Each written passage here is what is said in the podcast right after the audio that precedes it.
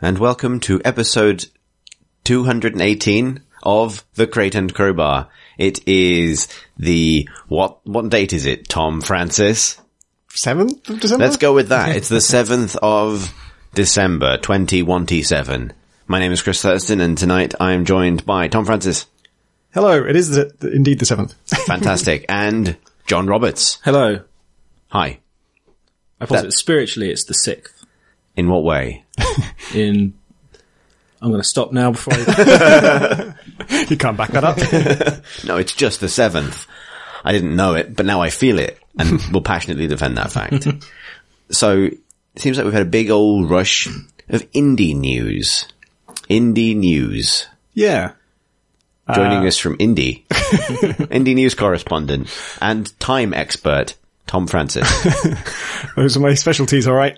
um, uh, that game, uh, this is going well. Uh, John, what's that game you've been looking forward to a long time with really good art? Iconoclast. Yes. hey! By Joakim Joakim Sandberg. Yeah. Uh, I've been excited about this for a long time. Exactly how long I can't remember, but I do remember looking at all of his pixel art to work out how you should do pixel art for Gunpoint. Right. So it's been about that long. Yeah, it's got to be at least six years, right? Or at least five. It's fitting into that band of indie game, which is sort of like, uh, the, the, the type you expect is never going to come out. Yeah. We had a few of these. And the news is not that it's out, but just that there's a, there is now a release date. and It's January, is that right? 23rd, I think. Yeah. 2018. 2018. It's the trailer looks uh, it is beautifully made, and uh, seems the game is beautifully made. I wasn't hundred percent clear actually whether the animation bits we see in that trailer are cutscenes from the game or whether they're done for the trailer. Because he said something about having done some animation for the trailer. Yeah, I'm not sure. I think it all looks like bespoke trailer animation, um, all done in, in his style. Um, That's crazy, so 'cause that's there's a a lot crazy of it. amount of work. Yeah. Uh, which is kind of true of the projects as a whole, I think. Yeah, So it is a, like an adventure platformer, but with tremendous pixel art production values. Would you say that's a fair way to sum it up? I don't know if I want to invoke Metroidvania. I'm not sure how much you go back, but yeah, it's platforming and shooting, um, and you discover a bunch of gadgets and uh, get powerful and go through a story and stuff all with gorgeous pixels. you have some kind of special spanner. it seems to me. Uh, I think it's like your main tool. Um, Is that what you were looking for, John, for he- Gunpoint? It was just so that you could have spanners. just huge spanners. I am carrying a huge spanner in the Gunpoint developer commentary. Yeah, that's what I'm getting at. In the level. And the Heatsig huge wrench was there from the very beginning. So. I think the wrench in heat signature weighs 20 kilograms in the game's physics. That's a, that's a good heatsig fact. Yep.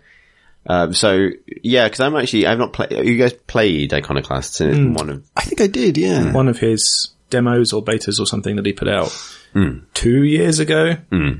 And I'm not normally one for those kind of games, but I genuinely enjoyed it. It was, had a great sense of exploration and discovery. And it wasn't nails hard, which is always something I appreciate in a platformer. Um, I was kind of worried about that actually because the trailer brags about like 36 bosses or so. And, uh, they're all easy. I, I hate bosses and bosses are usually hard. yeah, there's a tendency with sort of like sort of retro passion projects to also trend in a kind of to trend Megaman woods.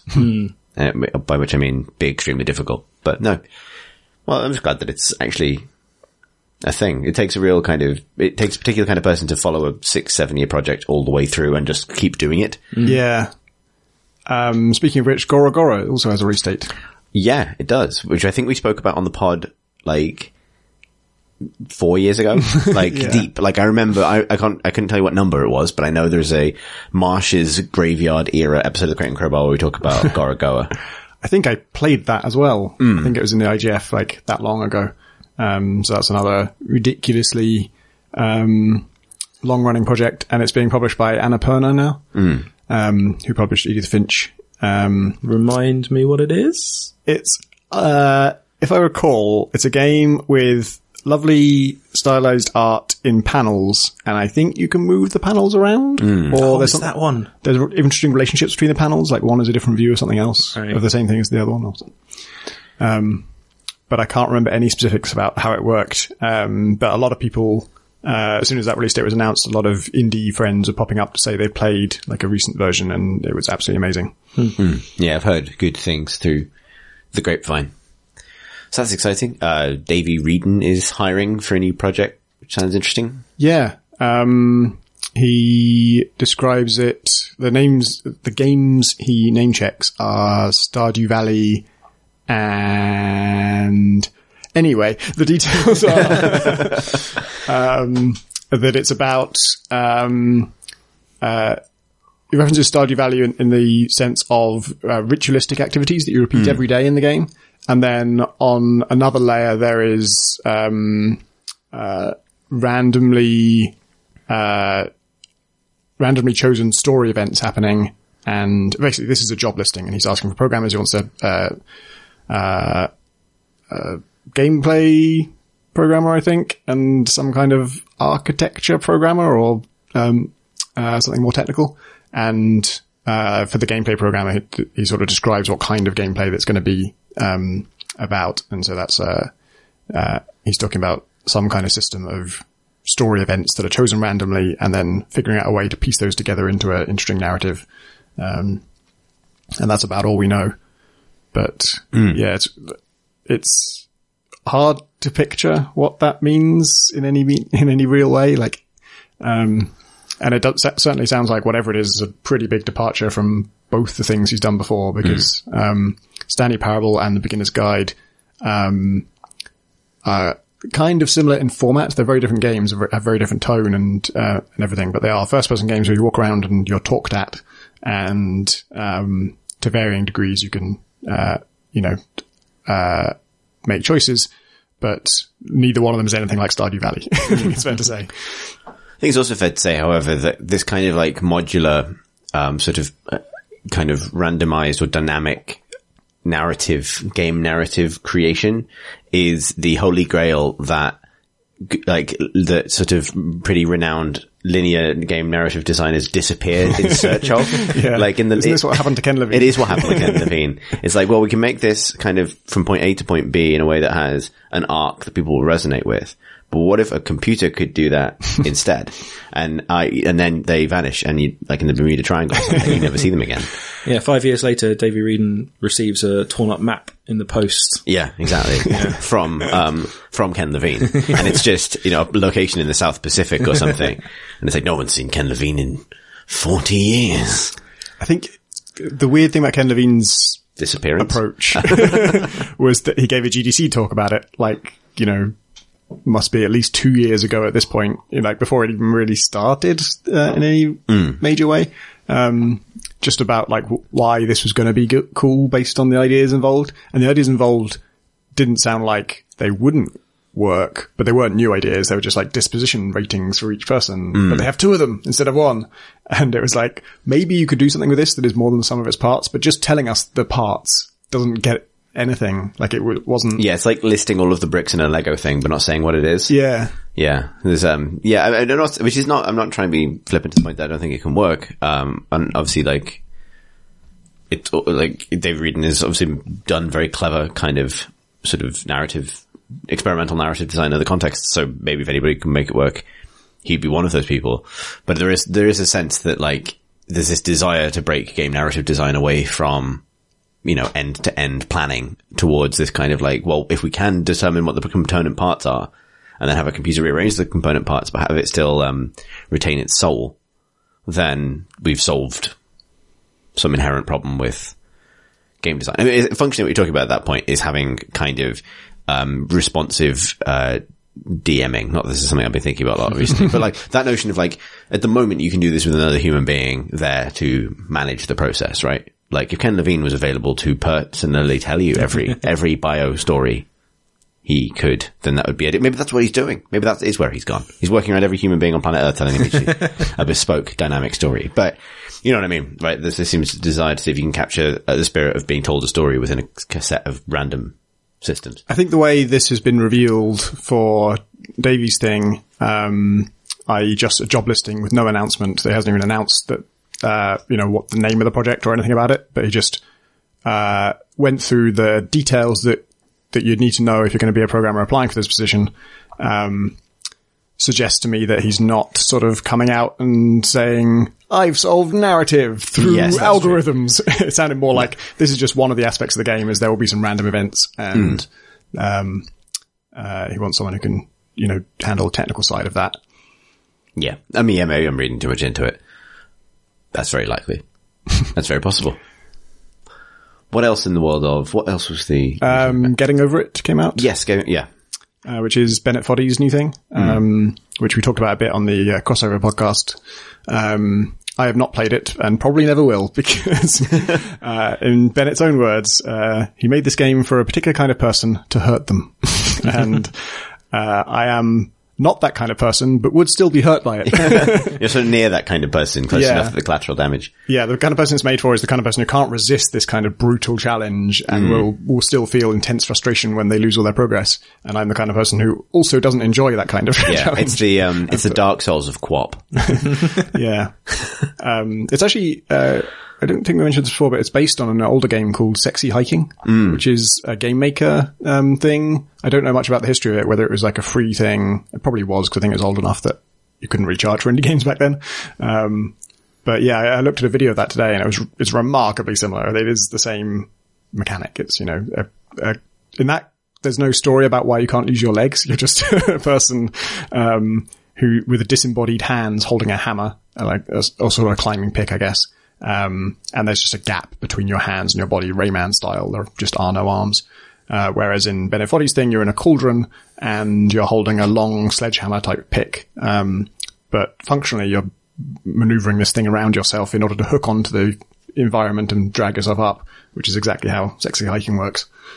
So it's kind of interesting. Well, that's kind of what he does, right? It's like physicsy walking. Like, what if walking was the hardest thing in the world? Yeah. Yeah, so that's, was there anything else? I'm sure there was something else.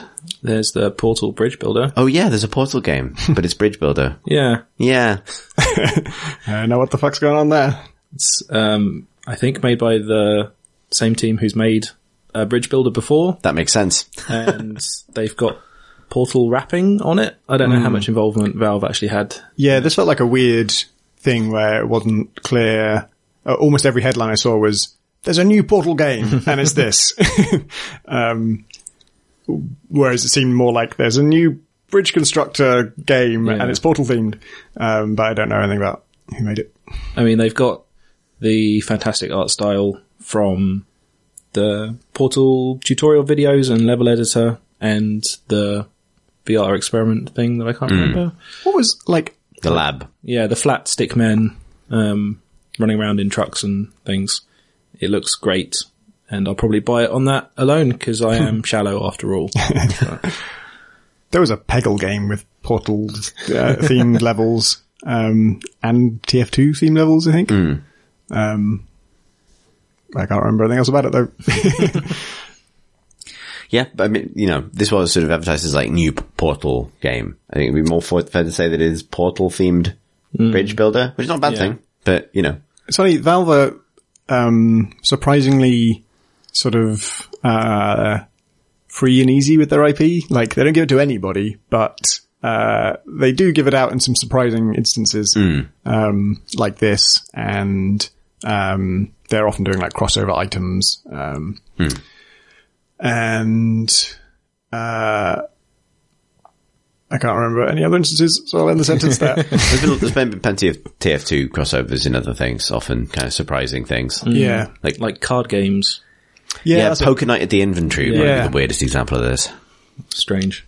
Yeah, I think that's it. It's like it's not so much that um they don't give it out to uh people who make bad things and they don't give it out to like people with no reputation necessarily, but it's just surprising choices of who to like a poker game is not an obvious crossover with TF2 and Bridge Constructor is not an obvious crossover with Portal. Yeah, you get the impression that um, a lot of these things emerge from like I suspect conversations in pubs. That's the, that's the feeling I get, right? Like I'm pretty sure the Pokemon the Inventory people are based in Seattle.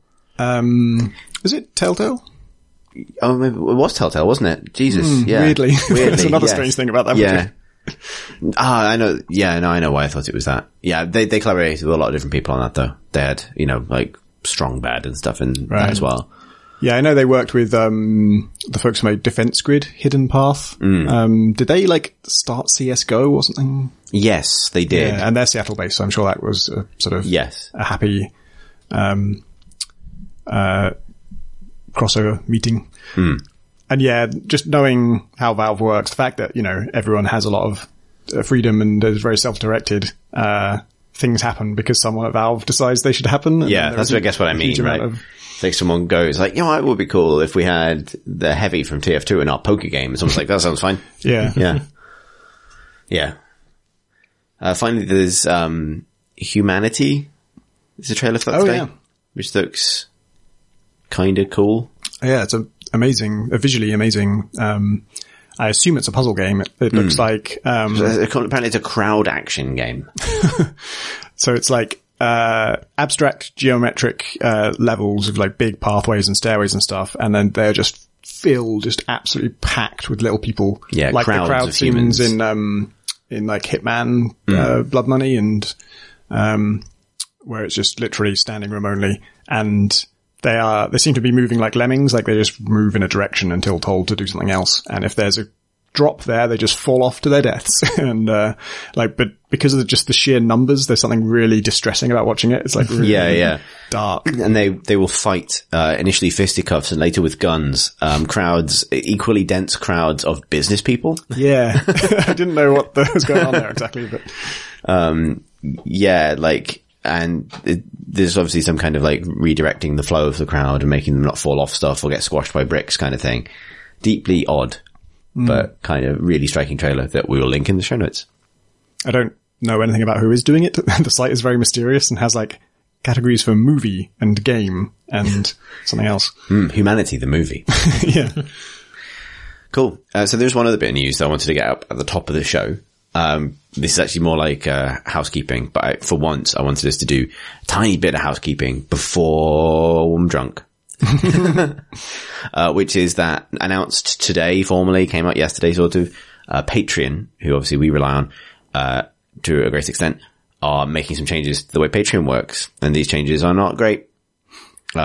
Can you explain this to me in easy to understand words? Yes. I just received an email from Patreon, um, kind of trumpeting it as if it was the best thing ever for everyone involved. I don't think it's been messaged particularly well. Um, on, so it would make, so it's a change to the way Patreon works that would make more money for, I think it would make more money or more consistent money for, uh, people who use Patreon, uh, as, uh, as creators. I wanted to get around the buzzwordy word there, but that's probably the simplest way of putting it. Um, and it will certainly make more money for Patreon.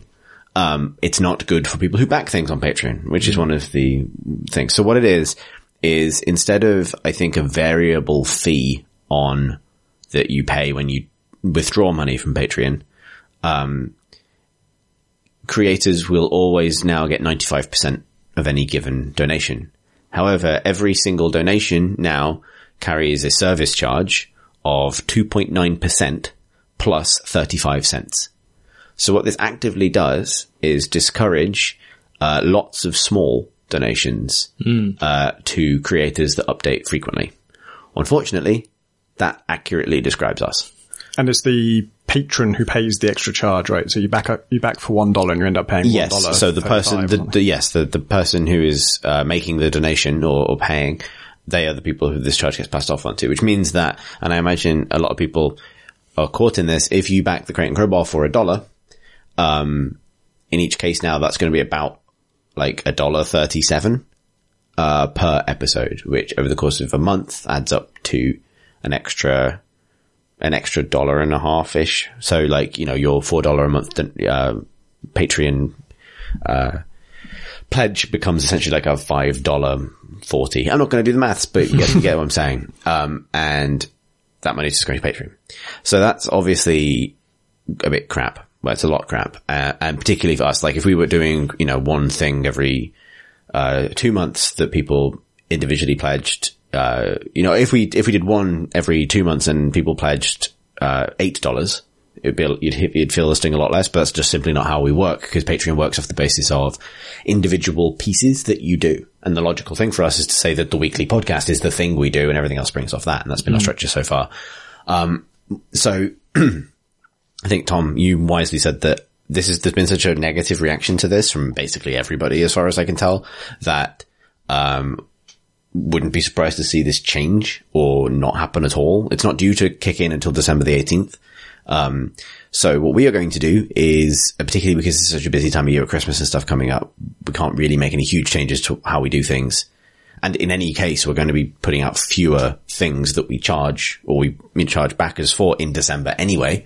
So, uh, the, uh, we're not going to make any changes immediately, but I wanted to sort of get out in front of it and tell our Patreon backers that if this concerns you and if this extra 35 cents per donation is likely to be a problem, please just stop backing us. Like that's, that's fine. Completely understand. It's not a choice we made to change it, but also I wouldn't want people to get charged more than they expect. So that's completely fine. Um, and if it does stick like this and it does cause a problem, then uh, we will just look into alternative ways of funding the podcast in the new year.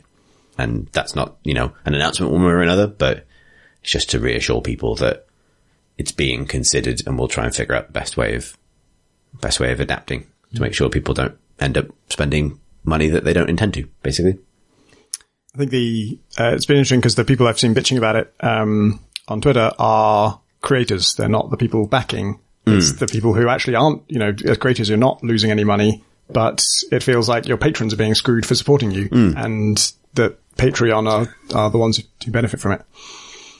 Yes, yeah, and that's essentially it. Like, I just really don't like the idea that, I mean, cause we see this with Patreon. It's an interesting system and I like it as a, in principle. It's interesting watching how, how, uh, Patreon donations fluctuate. And one of the reasons they fluctuate is that like, it's because it's almost like a subscription service. There's definitely a, a degree to which, uh, immediately after, uh, Patreon pays out every month, um, you're, uh, you lose uh, subscribers, and that's very likely because people forget they're backing it, and they go, "Oh, I'm still backing that," and I haven't listened to Crate and Crowbar in a month, so I'm going to cancel that for now, which is fine, and I completely get it. Like that, that makes complete sense. But people not only having that feeling of like, "Oh, I, you know, it's gone, that money's gone out," but also having, and I've just been stung for like an extra hmm. dollar fifty that I wasn't expecting. Like, Yeah. I feel like you know, you know, hopefully people feel the value of, of backing stuff in any case, but you kind of want to make sure that they're feeling the maximum value of it and having a decision made against your will that just charges people who support you more ain't great, basically. So that's the thing. But yeah, just wanted to brief PSA, bear in mind that's a thing. Um, we will do whatever is, you know, right for the pod, basically. It's a bit of a bummer. I should have done that at the end of the podcast when I was drunk. It's funny. um, let's talk about what we've been playing. John. Sorry, I put you at the worst possible moment there. Hi. Quiet cough. what have you been playing? I've been playing a game Oh, God. terribly titled Seven: The Days Long Gone. Is that how many days are long gone? No, there's about two thousand years long gone. Okay. so it's a bit off. What, how, what, how many, what is, how many is seven? I don't know why it's called that.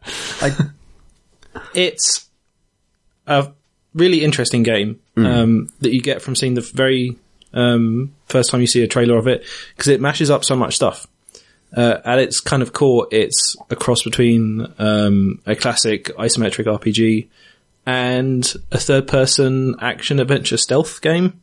So you're looking down on it as if you were playing Pillars or Divinity or something, but you've got direct control of your little guy who's um, sneaking around all over the place, jumping over small walls, mantling up big ones, that kind of thing. Um, and it's really fun to just break the kind of rules that you've been kind of indentured to over hundreds of years, several Hundreds and thousands of years. seven days. Um, yeah, I, I'm only a, a few hours in, um, but it is fun. it is kind of a little bit all over the place because it's smashing so many things together. Um, like the the the general interaction you have with everything, like I said, is great. It's really nice to um, come into uh, like someone's mansion where you're supposed to rob something and to just kind of turn around and jump on some boxes and then get up into the ventilation ducts and then run along the roof and stuff like that. Whereas before you're just like, you're trying to look at this thing like, right, I'm going to have to talk to that guy and pass a talking check and then like roll my stealth check and get across this bit. It's like, no, I'm just going to duck and dive and roll and tumble across this uh, area. It's really nice. Um, flipping of expectations and stuff. Is it sci-fi? It's everything. Okay. and this is my main problem with it at the moment. It's fantasy and sci-fi combined. And for no particular reason, just because they thought it was cool, I think it's technically post-post apocalypse if you can make it through the terrible lore intro.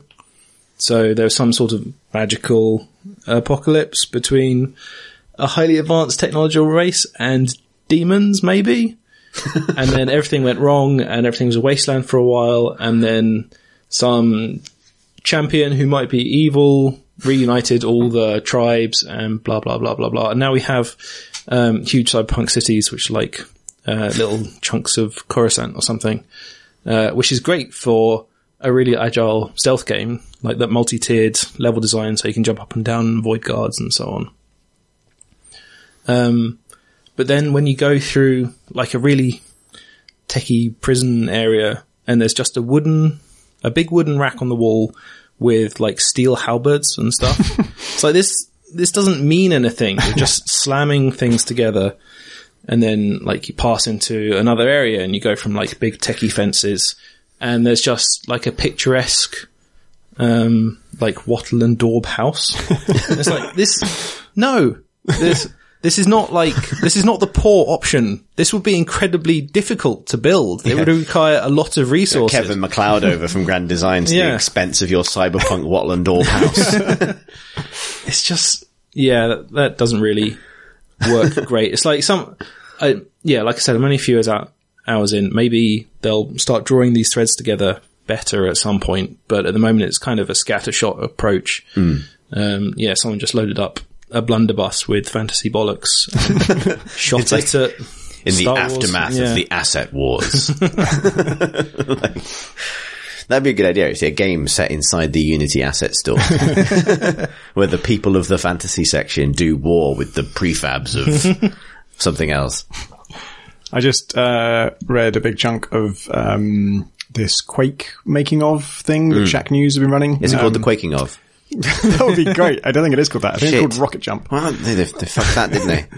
um, uh, and it's enormous, and there's there's two chapters that you can read free. But yeah, the development of that game it was supposed to be a D and D fantasy game originally, and then just kind of morphed over development um, through basically lack of direction. Back into Doom, basically. Yeah, that was like a big point of contention amongst the team. Is um, you know, it started out with like, they're going to do something new. They're going to do um, fantasy because they keep jumping genres and stuff uh, or settings, and um, they worked. That's why like the levels are all kind of castles and um, uh, all the textures. Well, most of the textures are made as like stone and rivers and grass and stuff. Um, uh, but then they didn't really have, they couldn't really settle on like gameplay. At one point it's going to have like side scrolling beat 'em up type sections. like it would be first person. Then when you meet an enemy, you're going to side, side on view and you, you do like fighting game moves. Um, and when they didn't, they thought that was too ambitious and they eventually just like started adding guns because they will love guns. and then they just ended up with like, well, I guess we've got some sci-fi guns in a fantasy setting and this guy just made a bunch of like space station type levels. So we'll put those in as well. And yeah, just uh, completely coalesced randomly. So maybe that happened here. It's kind of weird though, because Quake has a very specific aesthetic to me that completely works as a kind of Yeah. discrete thing because it's so weird. I think um, it's a strange artifact of just them being so far ahead of everyone else in technology that they could do whatever they want and it would still be great. like they could have just um, artistically done any old mishmash of anything, and because it was so graphically uh, impressive, and also they had good gameplay sensibility, you know, they knew knew how to make something fun. Um, we would have lapped it up anyway, and so that lets them do really. Or it's ended up feeling really unique. That is like the the, str- the quirky thing about Quake is that it's, it's both those settings mashed together and in a way that I think did work. I don't think, even looking back on it now, I don't think, oh, that's a horrible, ugly mess. It does feel like there's something like maybe because of the limited texture palette, but even the sci-fi things feel kind of earthy and like grimy and, um, they fit with the, the castle things, even though, you know, there's a technology clash. Yeah, like it, this isn't. This, yeah, it's not an ugly game as such. It just offends my aesthetic sensibility. um, they've also got um, this kind of comic book outline shader that runs over everything. I they maybe did this to try and um, make sure everything kind of pops and has clarity because you can zoom out quite far and still play it um, with direct control. Um, but it kind of makes everything look edgy and sooty and dark and gribbly and it, it's kind of backfired. There's a few, I've seen a few areas where they forgot to apply this thing, um, to their models and textures and so on. And in my opinion, it looks much better. like that, so. I mean, there's a lore reason for this. It's one of the consequences of the asset wars. Some people walk around without without incorrect because they can't afford the shaders. I'm building a Cyberpunk Unity Store dystopia here, and uh, yeah, Um, yeah, stealth wise, it breaks one of your cardinal rules where, um, enemies can find bodies Oh no. and you can't move them. Oh! How dare they? I think the majority of the time they do something that I've only seen in No One Lives Forever, weirdly, where a guard will come up and be panicked and will kind of look around and then will say essentially this is too much paperwork to deal with and just like dissolve the body with something. it's just a weird touch.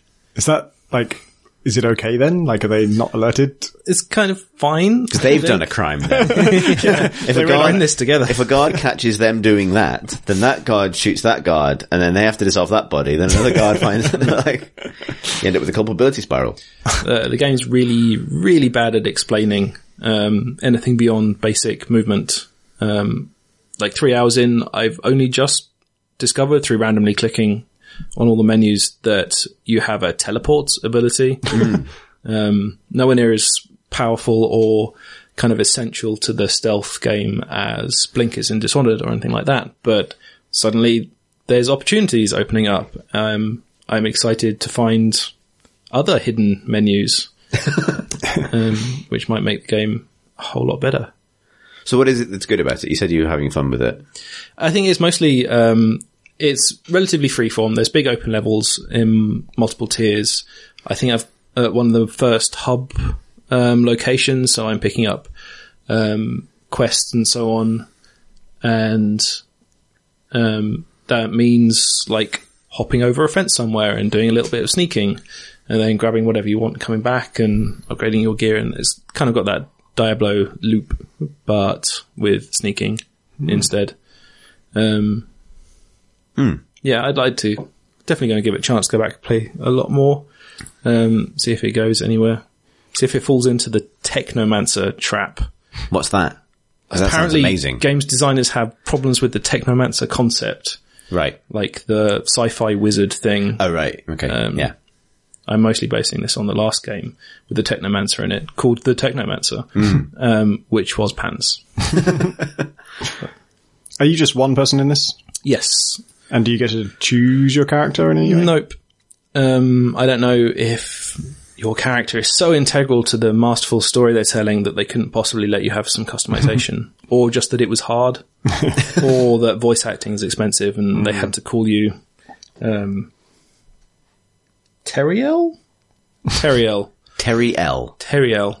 but you have to say it in uh, kind of faux Cockney by someone who's never been to London. Terry O. Teriel. Like everyone talks like that so far. You talk to your mate in the Thieves Guild and it's like, Teriel, let's go break in, yeah? Like, Where are you from? He's from that wattle and daub cottage over there. in Cyber Fulham. Yeah, it's a really interesting experiment and I'm glad they were brave enough to slam so many things together and see what works. Mm. I'd like to go and see if any of it works. That's seven days long gone.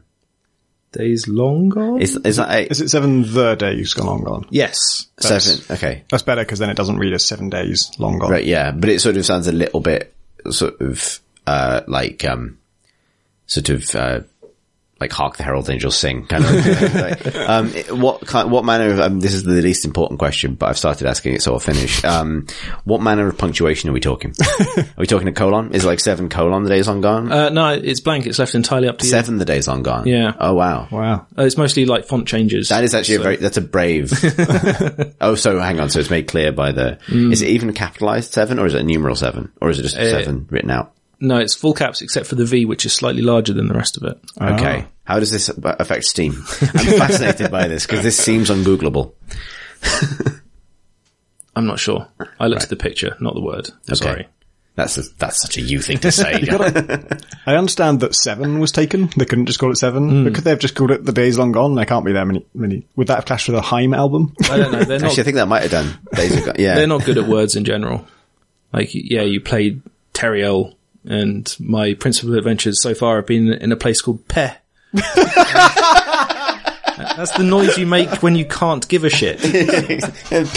I was giving up on the name. What's Peh? Like, It's um, a prison colony on an island somewhere, which is made up of shanty towns in impeccably um, built brickwork houses, surrounded by technomancer installations. okay. So you, you you're you're only sent to Peh if you've done a crime. uh, yes, Okay. and you have done a crime, Oh. unavoidably so. Right.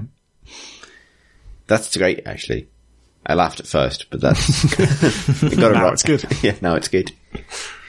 Um, I've actually been playing a game with some phenomenal writing, and by that I don't mean that at all. Wow. Actually, maybe I do. So I have played. I've played through the the Destiny two expansion, uh, Curse of Osiris. Um, and I don't. I'm not sort of mega interested in, in banging on about Destiny two again, uh, given that we Tom and I, Tom S and I spoke about it last week uh, with this expansion on the horizon. Uh, needless to say, uh, it's made the internet men furious, and probably with good. I don't know. Um, like it's all right. Um, so as Destiny expansions go, it's kind of interesting. I think it's interesting specifically because this is the first Destiny expansion the PC players will be getting, and the things that are good about it, I think. Um, well, okay, so Destiny is an excellent shooter, and it has phenomenal art and great music. And this expansion has all of those things. It has fantastic looking environments and great music and, uh, the shooting is amazing as ever. I mean, it's more of the same amazing shooting. Like they haven't done anything spectacularly original with it and it's, it's more Destiny. Um, but you know, it ticks those boxes and I think that elevates it to a certain degree because it really does look incredible. And you know, even when it's dragging you back through environments you've already been to in Destiny 2, there's an element of like, fuck me, this looks amazing. So that's all good.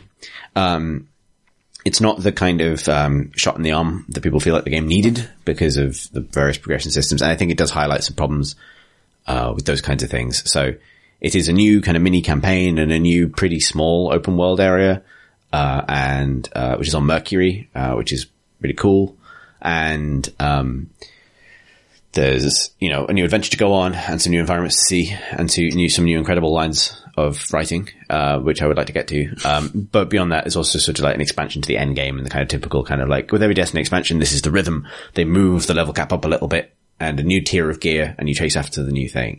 You know if if uh, in uh, World of Warcraft days you paid your monthly subscription and every couple of months a new raid came out or a new level dungeon or a new raid gear tier or something and you chased that.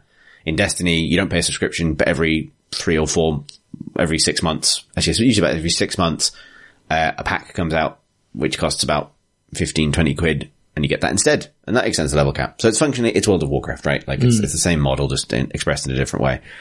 Um, one thing that's a little bit strange about it, uh, which has definitely it, it has got people writing op-eds. I don't think it's quite op-ed worthy as a phenomena.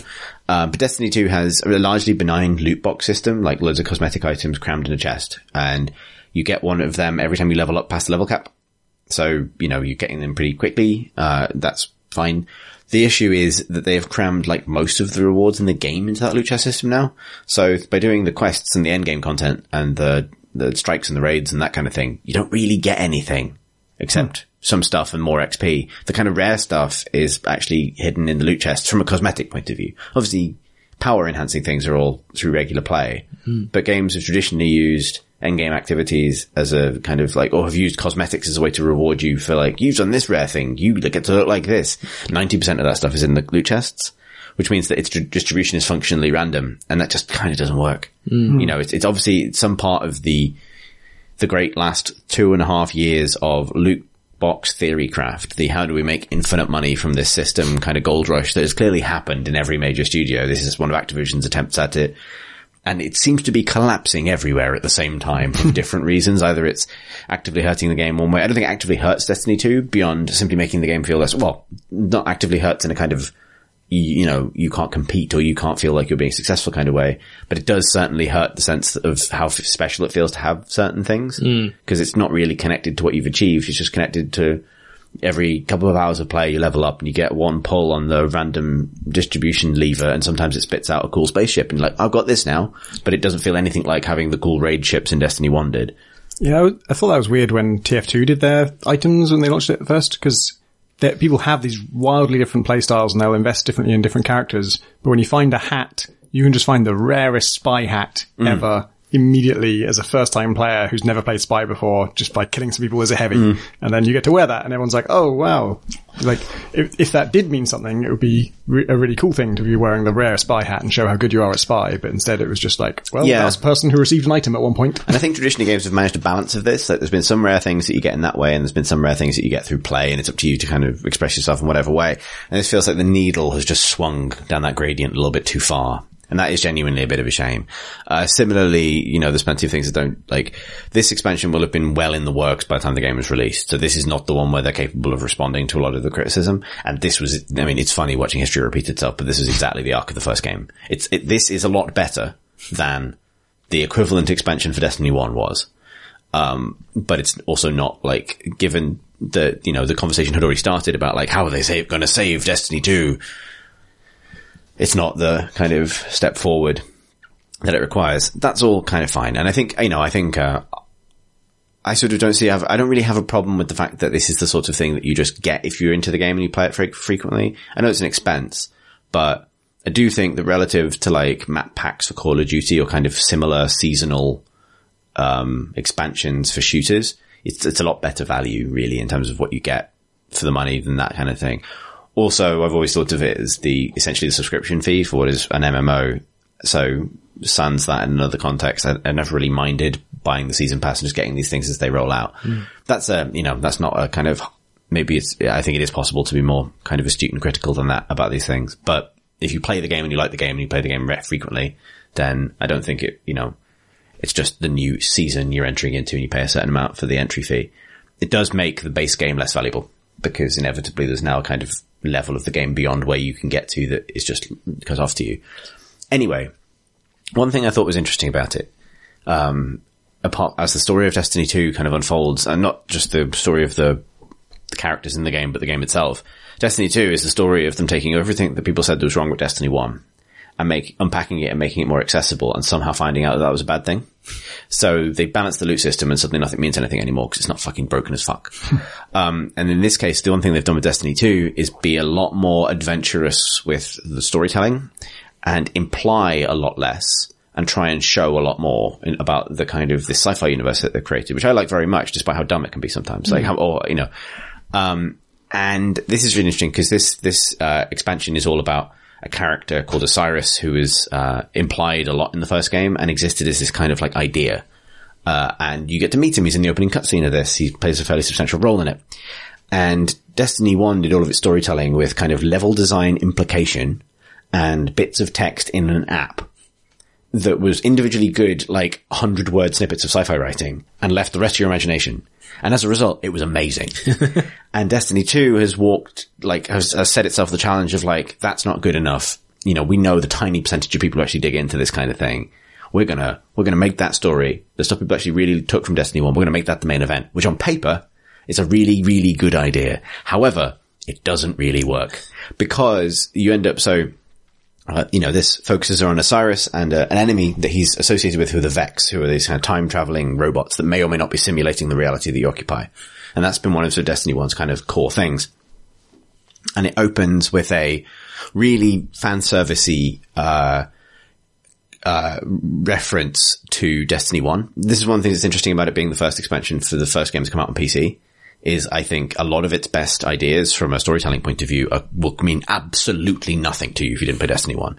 And whole chunks of its resolution don't make any sense if you didn't play Destiny 1, which I think is a little bit shit for PC players who really, it doesn't catch you up on that stuff. Uh, characters refer to things that happened in Destiny 1, but, or things that were implied in Destiny 1, but they'll, they'll never catch you up on it. It, it is a trip to the wiki for you.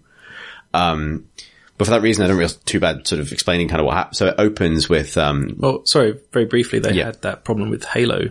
It's not it's certainly not the same 343, certainly Hmm. isn't Bungie or whatever, but um, Halo certainly between a bunch of the main games um, lost me completely. And then you go back and realize, oh, you should have read the intervening two novels Hmm. to work out what the hell happened here. But sorry, No, no, no. It's a good point. Like, and it's an interesting one because, um, so uh, I think I mentioned it before in pod. Like, the Vault of Glass was Destiny One's first raid. Really phenomenal statement for that game. I feel like everyone who loved Destiny One, despite its problems, loved it because they played enough to play the first raid, which was just like you'd never seen anything like this before. And it was this sort of descent into this. Um, uh, kind of cave follow time where you're kind of like traveling, you know, the whole notion was that they even had an explanation for why you can attempt the same raid over and over again because, um, you, it was a sort of sci-fi about timelines and kind of different causal realities and all of this kind of thing happening at the same time. And the intro cutscene to, uh, Curse of Osiris is on paper, it's just uh, six guardians, like the main characters of the game, running into a huge firefight with the Vex, and then time stops, and Osiris steps through a portal and starts rearranging the firefight so the guardians win, and then something happens and that spurs the adventure. If you played Destiny One, you know that the room he's in is the Vault of Glass, and you, hmm. it's it's one particular encounter in the Vault of Glass that you're now seeing in a kind of cinematic way, and the whole implication is that's your raid team from the first game, and that he was there the whole time, kind of manipulating probability, which is super cool, right? Like, but if you didn't play Destiny One, it's completely meaningless. Hmm. It's just a, a man does a space thing and its problems kind of spiral out in a really interesting way because it really wants to make those big ideas about time travel and things like that, like the core of the experience you're having. But it's still Destiny. It's still a shooter about shooting robots and standing on plates. And that's the two things you do. Sometimes you shoot a box and, and then sometimes you go on a jump pad and then you shoot the robots again. And there's a great, there's a great moment later on where someone tells you like, you know, in this, in this part of the in this you know this part of the Vex consciousness, they have responsive algorithms that will construct the perfect security response to anything you do. So if you're going to survive, you have to be unpredictable, and then you just jump on jump pads and stand on plates and shoot robots and shoot boxes for like five minutes, and they're like, "Wow, you've destroyed time!" and like, and it, it um. And uh, this all coalesces for me in one of what I think might be might be the perfect bit of Destiny writing. Um, so, uh, per- like, so the previous perfect bit of Destiny writing was that wizard came from the moon, uh, which was, I mean, it's a perfectly true statement in the context where it appears. This one has also said by the ghost, who uh, is your kind of floaty companion. Uh, who I think might just be an idiot. They might just be seeding the fact that the ghost is an idiot. That that would actually explain a lot of Destiny's writing. Um, but the line is, and I fucking love this, you enter this vast sort of Dyson sphere multiple reality simulator complex and Ghost says, it's called the Infinite Forest. And he says, the Infinite Forest? It's huge.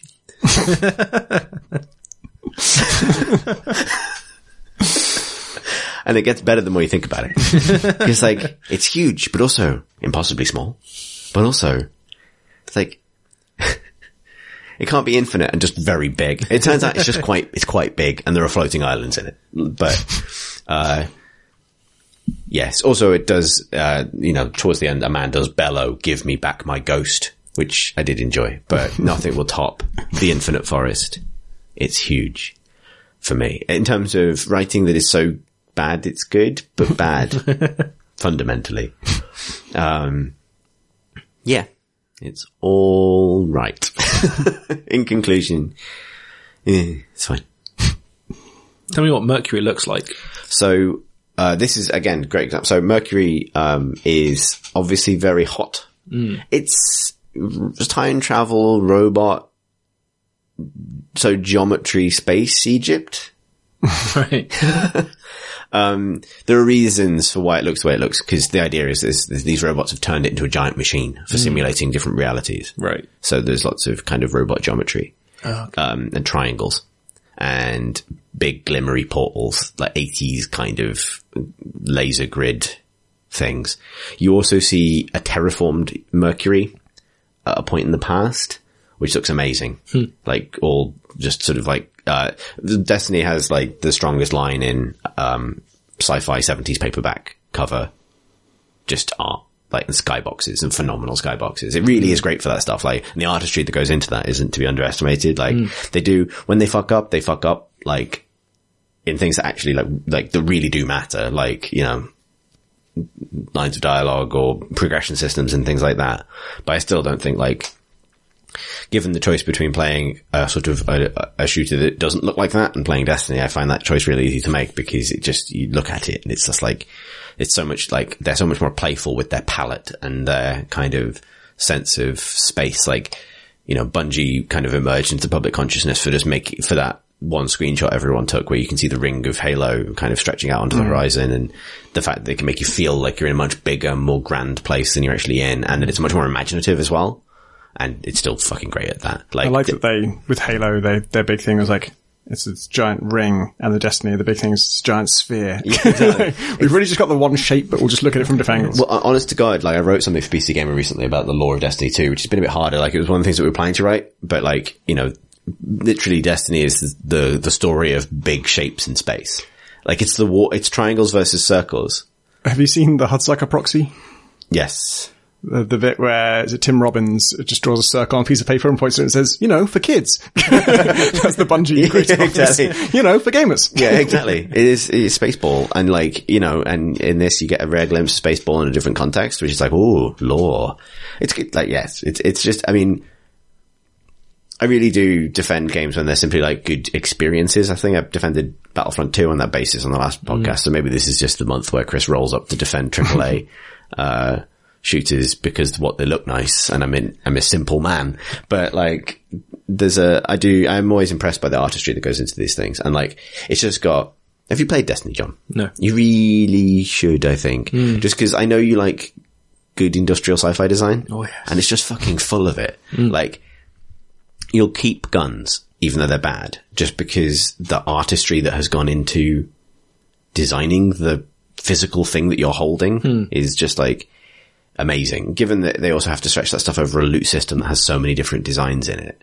There's so much variety, like, and they create meaningful kind of just textural kind of differences between guns from different manufacturers and little details like the gun where the manu- the manufacturer who makes guns where the ammo is liquid and there is literally a little bubble you can see filling up and draining as you fire it and the color of the liquid in it is based on the damage type of the gun and that's calculated dynamically and it's like and if you change the damage type you can see it change like Yeah. it's just full of that stuff It's sounds just- great. yeah good good soundtrack as well although Curse of Osiris does really lean on on its one kind of um like Curse of Osiris theme motif that plays at the start of every mission to let you know it's happening to the point where you go like, oh, I get it.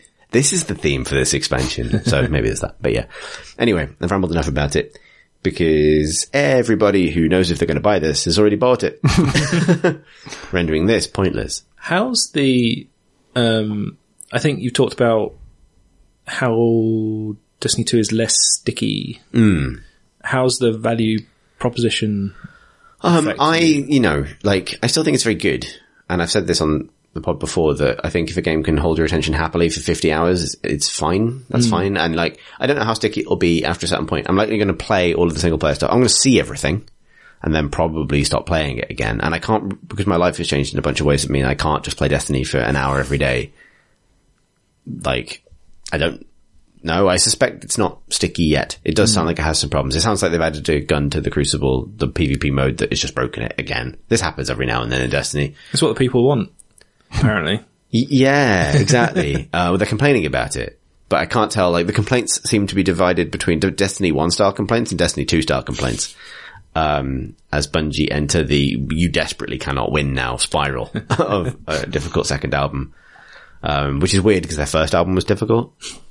so yeah, basically, I really don't envy their position at the moment because it's just like Yeah, I suspect the entire loot box thing was misjudged not from a you're rinsing players and ripping them off kind of way, but because it encourages you to put rewards in, in a place where it's actually deeply unsatisfying to get them, mm. which is just basically we now enter part five of reasons loot boxes are bad, a multifaceted collapse of one idea. Anyhow, Tom F. Yeah. What have you been playing? I'm playing two things. Uh, one is sorcery. Yeah. It's got an exclam, so I have to say it like that. Um, which is the um, choose your own adventure game, um, uh, based, I guess, on a Steve Jackson thing. Um, Mm. uh, it's is it fighting fantasy? Does anyone know? Yeah, I think Because so. fighting fantasy is like a franchise, right? That is, Yeah. Um, and uh, is there a book called Sorcery? Yeah, I think it's supposed to be Okay. a fairly faithful um, translation. Right, because I'm I was pretty familiar with like the original run of fighting fantasy books and read those as a kid. Um, and this is a game adaptation of that by Inkle, who did 80 Days. Um, Well, that's a good match. uh, so yeah, they're very good at this exactly this kind of thing. Um, Isn't this really old? yeah, it's pretty old. But I think there's been there's at least six of them, um, and it- I'm playing the first one for the first time. Uh, it was something that like uh, I think not too long ago, within the last year, maybe I saw John Walker reviewing the latest one of these on, on RPS and, uh, he loved it and he's loved all of them. And, um, so I made a mental note to check it out. And, um, I'm actually playing on my phone, but it is on, uh, Steam as well. Um, and I kind of wish I'd played on Steam instead because it's slightly too small to read comfortably on a phone, uh, even on my annoyingly big phone. um, so yeah, it's a choose your own adventure just with, you know, all, all that, uh, fiddly stuff handled for you. Um, like keeping track of your stamina and, uh, and how many provisions you have and that kind of stuff. Um, I was interested to see how they did combat because, uh, that was, you know, rolling dice in the Final Fantasy books. In this, uh, you, uh, decide how hard you want to hit the enemy. and if you choose zero, then you are defending. And however, however hard you hit them, it's like a, it's a sort of a bar that you just choose how much of that bar you want to use. Um, that consumes a certain amount of your energy. I don't think it's stamina. I think stamina is something different. Stamina is your, uh, your hit points. Uh, but there's some other like attack energy or something. And so if you use a full bar, you haven't actually used all of your energy for the whole fight or anything, but you've used a lot of it. And next time you won't be able to do a full strength attack. If you defend, um, I think no matter what you do, maybe you gain a little bit of, um, of energy back. But if you defend, you don't expend any energy at all. So that's the most energy you can get back is if you just defend. And you, you are told in text what it looks like your opponent is going to do. Um, and sometimes I think I'm right in saying, well, sometimes they give me text cues that does not really tell me conclusively what they're going to do.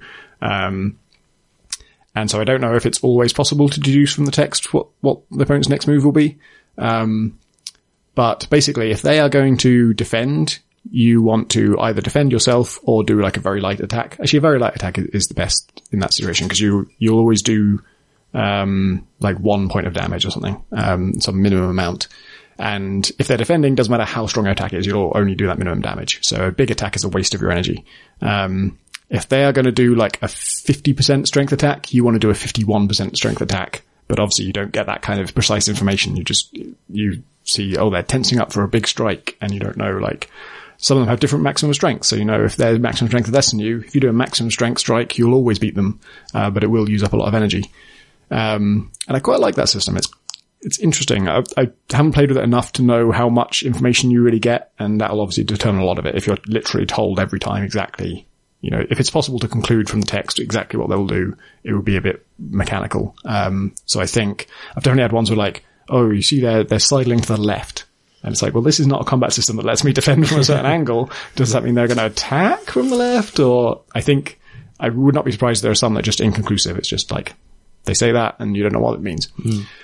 Um, anyway, my adventure so far is, um, uh, I like the, the vibe of it. The, the text is, um, it's kind of short and to the point, and I, I've kind of missed this, like, really traditional fantasy adventure thing that I used to get out of the Final Fantasy books, like fighting fantasy books, sorry, not Final Fantasy.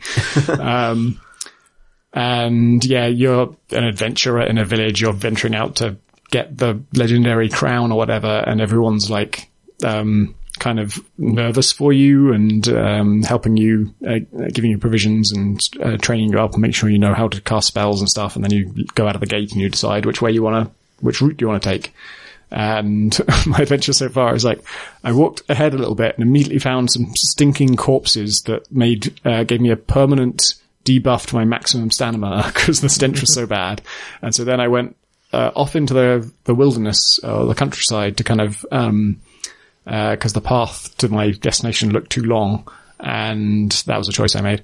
And uh, headed north, and then just on the map, like the, the interface for it is you're looking at a map most of the time, and then when you arrive at a, at a encounter, it goes to text, and then you choose what to do in the text, and then maybe that takes you to combat or not.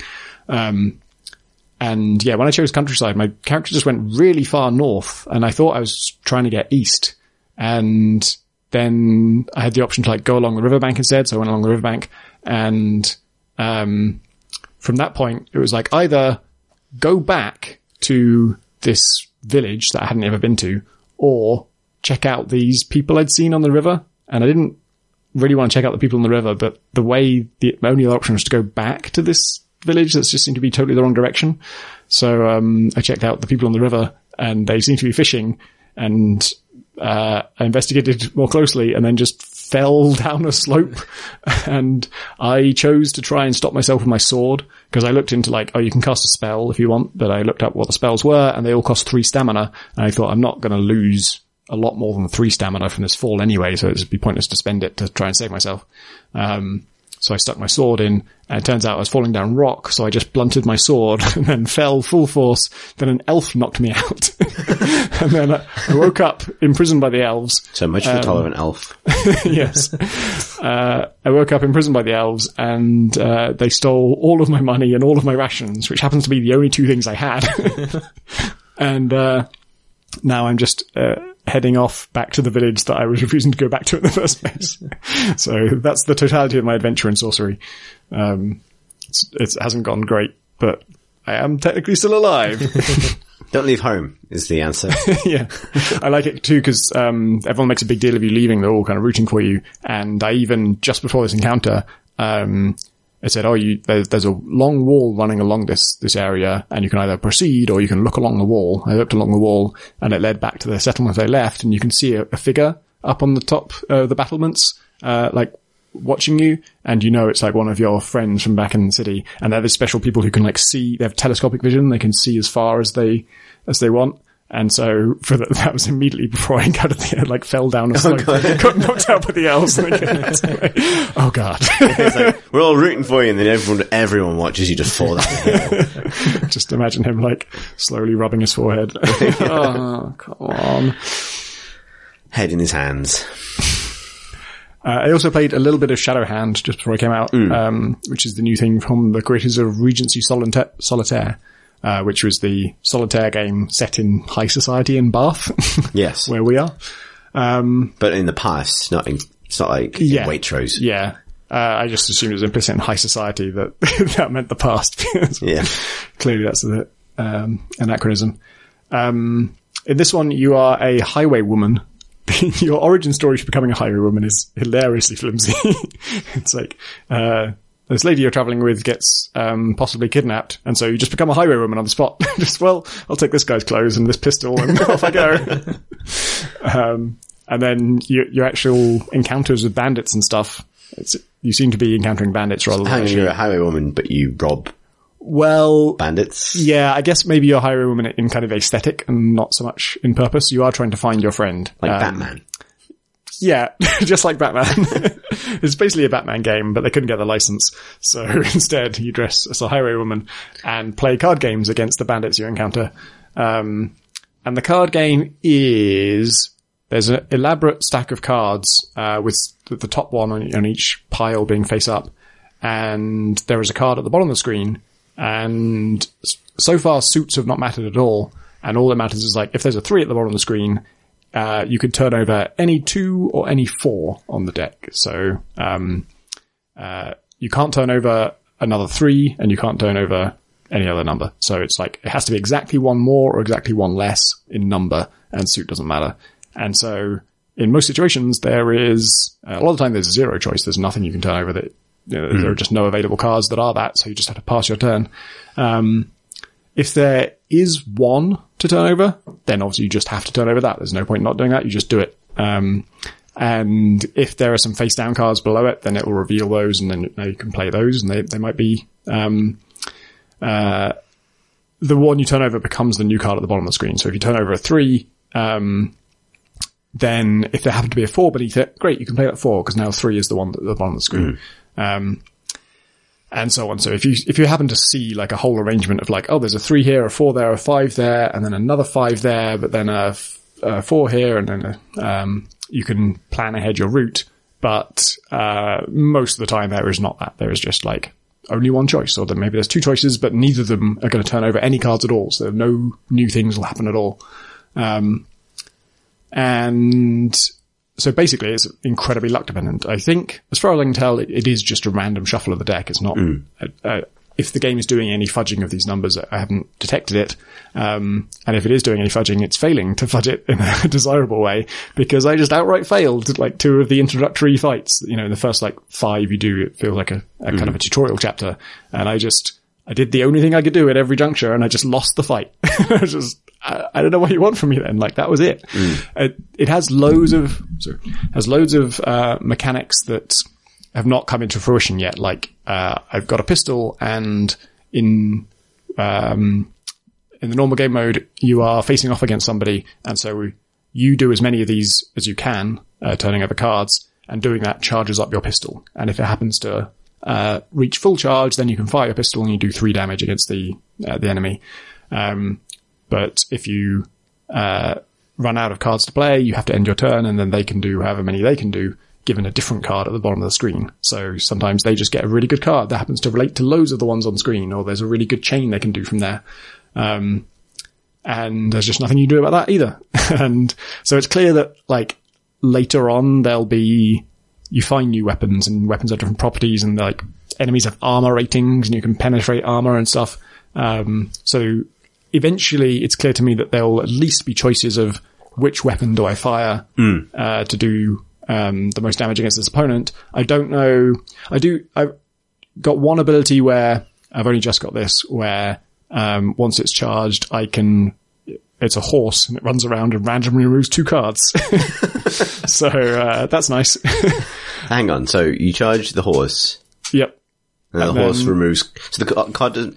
So hang on. It actually, the horse just runs away, then lightning strikes two cards. I don't know how it's That's- causing that. I d- I c- I- Questions?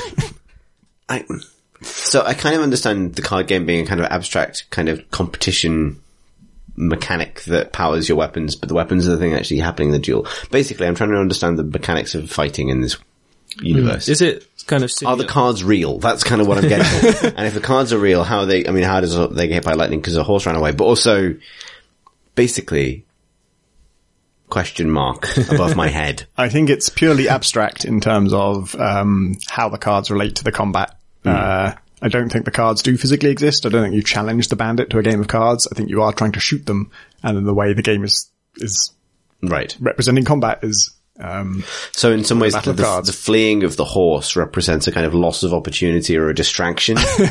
I think it's your horse, and it like once it's done that, it, you can it will continue to charge again. So uh, um, I mean charge up, not rampage. Um, and so I think you're sending it out to trample on the enemy. Except what it really does is help you because it just you know if you if you're stuck and there are no cards you can play uh, or no cards you can turn over. Um, then you send your horse out and it destroys two random cards and maybe those will turn over a card that you can play. Basically, what you're saying is, horse, create opportunities for me. And the horse just does something. Yep. the analogy is not super strong, but my bigger problem is just that I really want to dig into this, Tom, as long as you've got. I don't have any choices yet. I don't have anything I can do. I just always do the only thing I can do. Sometimes, like very rarely, one turn in six maybe, uh, I have two different thing cards I could play and one or more of them would reveal uh, a currently unrevealed card. Sometimes you can see what the card is below that one, and so you know revealing it will not help you at all. It's a seven below that, and that after you play this, you can't play a seven. Um, and sometimes there are two, and they both have a card beneath them that will be revealed, and so uh, you can do either, but there aren't any decisions to make there because both have an equal chance of giving you a card you can use. You have no idea what it's going to reveal. So it's really rare to, for there to be any meaningful choice. Like if there's one where you can see that the card below it won't help you and the other one where you can't see what the card below it is, of course you do the one where you can't see what it is. Um, if there's one where you can see the card below it will help you and one where you can't see what it is, then you do the one that definitely will help you. There are so few times when it's like a strategically interesting decision of like, which one of these do I want? Maybe if you can see what they both are and both of them are usable, then there's a further assessment to make of like, after I play that next card, what would it connect to? You- that has happened never so far. Does your opponent draw their cards from the same deck that you do? Um, I don't know in terms of the decks, but basically the card at the bottom of the screen, when you are stuck and you can't play a move, uh, because that card doesn't, isn't one greater or higher than anything uh, on the board, you end your turn and that card goes away and they get a new one. So, um, that's been cause of several annoying things where I get a card, just turns over a random card for me, doesn't relate to anything on the board, so I have to end my turn, turns over a random card for them, connects to 15 cards, and they charge both their pistols and shoot me. And it's just like, okay, that's what happened then, and I lost this fight, but I don't see what else I could have done. That's why you need the opportunity horse. Yeah, well, the, and that when that's charged, yes, I can now do one. I have one decision to make: do I use that or do I not use that? And you know, if I can't do anything else, I might as well use it. And so it's just incredibly binary. And then it takes ages to charge up again, so it's like a once per fight thing. Right. Um, and I do now have I have a pistol and a gun, but the decision of which of those to use is also really kind of trivial because one is uh, takes three cards to charge up, and one takes four cards to charge up. Um, but the one that is quicker to charge up does one less damage. So if I can charge the four one, I should use that. If I can't, I guess I'll use the three one. Right. So it's clear all this stuff will get more complicated later, and uh, I'm sure there's interesting decisions to make, to make down the line. But like, I keep wondering if I'm missing something about how the basic mechanics because it just seems like I don't have any choice of what to do. Um, I don't want to paraphrase it too much. I know Pip's played it and has extremely similar feelings, I think. Right. I, I believe she's finished it. And in I know she's finished it. So, um, I mean, it's probably something she should, she should say, but like, um, I think she had the experience of knowing that in some cases, the right thing to do is not to go on a run because it can create a run for your opponent. So you have the kind of unsatisfying solitaire thing of like, not doing, you know what I mean? Like doing sort of, Right. sort of a minimal kind of efficiency plays in order to create bad experiences for your opponent, which is maybe does have some strategic depth, but plays against what's gratifying about solitaire, which is clearing space, getting Yeah. these big combos. It's interesting. Yeah. It, it sounds like, it sounds to me, and I haven't played it, but it does sound to me that like, um, that solitaire is a great fit for this because it is so substantially random, right? Like, it's fine, you know, as a kind of, it's a, it's a, a pattern resolution exercise that you do by yourself. Hence the name. Yeah. Shall we do some questions from questions? Yes. A phrase that I've reconciled myself to, given that someone, uh, Kane probably, almost certainly Kane, Yeah. on Discord, uh, pointed out I might have invented. I blamed Marsh for it last week, and I have, unfortunately, to take that back. Uh, I blame Marsh for most other things. Let it be, let it be noted. I kind of jumped in quickly to try and stop the, the rambling introduction, but You're no, there's no stopping it. This freight train only has one direction, and it's convoluted. I noticed my role has always been to uh, flag up the weirdness of saying from questions, such Yeah. as like, well, that's where they come from, or I suppose that's the best place for them. This uh, podcast is now much like British democracy, just a series of mad traditions. We don't understand where they came from. We can't stop doing them without triggering some kind of crisis. That's the hottest take you're getting out of me this week. First question comes from Brendan, who writes, "Would you play this?" and just sends us a picture of Deus Ex and the City, which is as you might expect. I'll put the link in the show notes, but in case you don't want to look at it, it's just Adam Jensen with the cast of Sex and the City. Quite a good merge of the different cover art? Like it? Yeah, I mean, it's effectively done to the extent that you can do that. um, you know, Tommy, the biggest Deus Ex fan I know. Yep. sort of television. The, the least big Sex and the City fan, you know. Perhaps. The tiniest. Uh, yeah, I'm just extremely small. I love it, but I'm very small. He's one centimeter tall. He's like a, like a borrower. Uh, I'm talking about. I gotta say, I have trouble visualizing it. I suppose it would be Adam Jensen. Actually, it would be Adam Jensen in like conversational combat with Kim Cattrall, or um, about like they're unwilling to give up the details of of um, their current uh, love life situation, and you have to use your like pheromone aug to sense their vulnerabilities and I go in think for the. I think it would just be reading a lot of sexy emails. I think fundamentally you just eat catering sized tubs of energy bars and eat read a lot of steamy office emails. I'm into that. I'd play it. I think I'm realizing now that Kim Cattrall is the only actress whose name I can think of from Sex and the City because she's also in Star Trek. Yep. That's that's the territory we've wandered into. only Pip was here. John, would you play Deus Ex in the City? if it was like a series of assassination missions where you had to stop people spending gross amounts of money on materialistic possessions. It was basically anti-capitalism, the game. Right. I'd be Uh, You play as a kind of what? well, How does that reconcile with the fact that you are a billion dollar man? It's there's some interesting um, philosophical opportunities certainly. There's some room room for back and forth in your conversational combat. You should just enter a big room at the end where you pick th- like between shoes. You just Yeah. the big the end the doomsday machine. Yeah, I just- mean, yeah, Kim Cattrall pops up and says, "We're the same, you and I." maybe one each member of the Sex and City cast could represent one of the different endings. that would work, would it? I don't know. You could play the hacking mini game to, you know, crash the servers of major retail outlets to make these things free. We are betraying our lack of real Sex and the City jokes so much Yeah, as our like- wealth of Deus Ex jokes. but nonetheless, it does sound a bit like sex, and therefore the joke does work. I'd like to just confirm that. It'd be interesting to hear a Sex and the City podcast to try and come up with uh, theories for how this could work as Yes. well and see if their increased knowledge of one category and decreased knowledge of the other one would create similar problems. Yeah, I don't want to assume that we know more about Sex and the City than a Sex and the City expert would know about Deus Ex. I'm No, not willing. I'm not willing to perhaps brave less. that territory. if anything, yes, perhaps less. Um, but nonetheless, I mean, you know, I'd love to play a, I'd love to play a Deus Ex comedy. That's because I want to play another No One Lives Forever game, basically, which is really functionally, you know, if you want to find the tonal midpoint between these two things within the realm of the games that actually do exist, Nolf is pretty much as close as you're gonna get. yeah, It's the one that has various forms of, you know, does it have a comedy monkey? It does have a com- there's probably a comedy monkey in Sex and I City. like I think probably wasn't is. it Sex and City 2, the film that went some pretty, uh, insensitive places?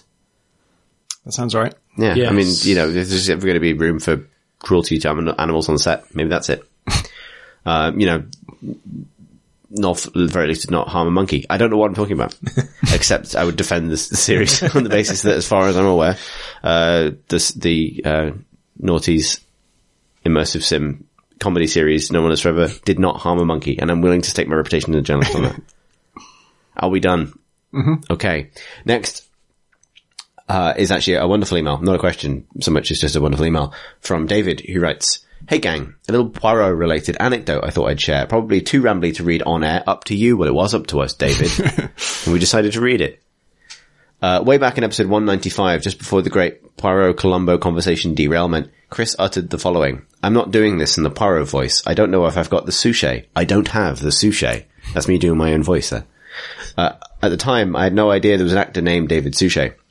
So upon hearing this, my brain passed it as one might when hearing a French word one doesn't know, but kind of gets the gist of. In this case, my half-occupied brain decided that suchet was probably a certain synonym for swagger, moxie, or savoir-faire. He had a certain suchet about him as he entered the room, if you will. I'm happy to report that I've successfully deployed this non-word in several conversations and would invite and encourage you to do so. For example, I caught up with a pal who was out of sorts. Afterwards, I sent him a text saying, hope you feel better and get your suchet back soon. Without missing a beat, he said, I'm not sure I ever had much of a suchet to begin with, but I'll still endeavor to get one. Brilliant. Since then, my girlfriend and I have been powering through Poirot and loving it. So thanks for doing a pod about an amazing 30 year old TV show that my grandmother used to watch. It's honestly delightful. It's also the perfect way to give 2017 a horrible year in many ways the middle finger just for a few hours a week. Cheers, David, who's indecision on Discord.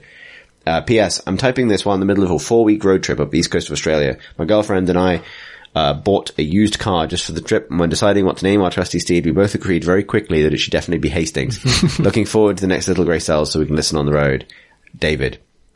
Uh, a, a hundred percent on board for suchet becoming a word. Cause it's a little bit like sachet, which is kind of like probably where you're getting that from. I, I thought of cachet as well. Like if you have the cachet to, yes. It's, something. it's somewhere between cachet and sachet is suchet.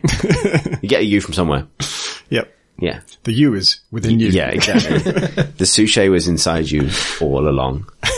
Um, yes, no, it's brilliant. The, um, I wanted to say it quickly, uh, apologies for the sort of, uh, momentary absence of little grey cells. We've just been super busy with other things and so people may not realize this, but holy shit is Christmas just the most time sparse time of year for game journalists. I imagine a lot of industries kind of collide with a brick wall at Christmas where you work twice as much for two weeks so that you can have a week off. But yeah, it's been one of those things where even when we have had time, it's like trying to record the thing at the end of a day where you've already done a double shift. So we would like to get one done before Christmas, but yeah, it might be that it's a little while before we get back to our reliable weekly schedule. A little bit like Bloodborne. Have there been Poirot Christmas specials? There have been, but I feel like we're committed to this in the order that they occurred kind of thing. And it's probably more us to end up looking at the Christmas specials in like May, you know? Um, but yes, I'm glad people are enjoying Poirot. I'm just, again, glad that we've proven that, uh, the notion of a coherent content, hashtag content, hashtag brand is a complete lie. and that we can be your one stop for now Patreon destination for video games and ITV shows. Next on the list is, I almost said next in the running order, and that's because I've done a lot of pen and paper roll playing recently, is Alfie. Uh, whose initiative role permits him to ask, Dear Crate and Crowbar, Chris has mentioned a few times that he hasn't played XCOM 2 War of the Chosen much or at all. He claims it's because he's been busy and hasn't had the time. However, I found secret evidence that it's because he's avoiding a conflict of interest. See attached screenshot. He attaches a screenshot. Oh, well, you guys have seen it. And I'll put a link in the show notes. I didn't realize that they had taken my face for a, a poster in XCOM 2 War of the Chosen. It's presumably, yeah, some kind of advent, like Overlord or something, right? It Yeah. doesn't look like it's uh, one of the user made posters. It looks like me with a fringe and a more manicured beard than I tend to have. and it's a little, it's a little bit like that Morrissey autobiography that came out that might as well just have had a picture of me on it. It's definitely an issue with if you take, if you rob me of the sense of scale that allows you to kind of frame me as a five foot five man, then I, I do become momentarily indistinguishable from a variety of, uh, generic white men, including Morrissey and this Advent guy. This feels like it, it's sort of like a, a slider on your stat profile of like how many people look like you. Hmm. Because I think Graham is, is quite high on that. We often see people who look like Graham. Yeah, well, Graham was famously then- the lead in Prey. Yeah. And then our friend Matt Castle is incredibly high on that scale. He is just forever being told, "Oh, I saw someone who looked just like you." And Yeah, there's, yeah. there's like um someone else here in Bath who's um uh just reliably every time anyone sees him, they think they they saw Matt Castle. Yeah. it's one of those faces. yeah, I think it might be one of those faces, but nonetheless, eerie. We'll put the link in the show notes. I don't think I do. I've only seen there is one stock photo of someone who is not me, but looked enough like me that for a second I thought it was me. Um, I think maybe I just l- specifically look a bit like Morrissey in a way that I can never really shake. so that's, you know, that's just a thing. That's always a cross I have to bear, unfortunately. um, I didn't ask for this. Uh, see attached screenshot. Clearly sold his image rights for a substantial sum and has been hoping none of us would notice or ask about his new money hat. One thing I love about Alfie's email is that he's capitalized every, uh, sorry, he's put an exclam at the end of every single sentence, which makes it feel like, uh, a kind of, uh, grand jury testimony. Um, either that or he now represents the height of post-invasion alien o- overlord ruled fashion.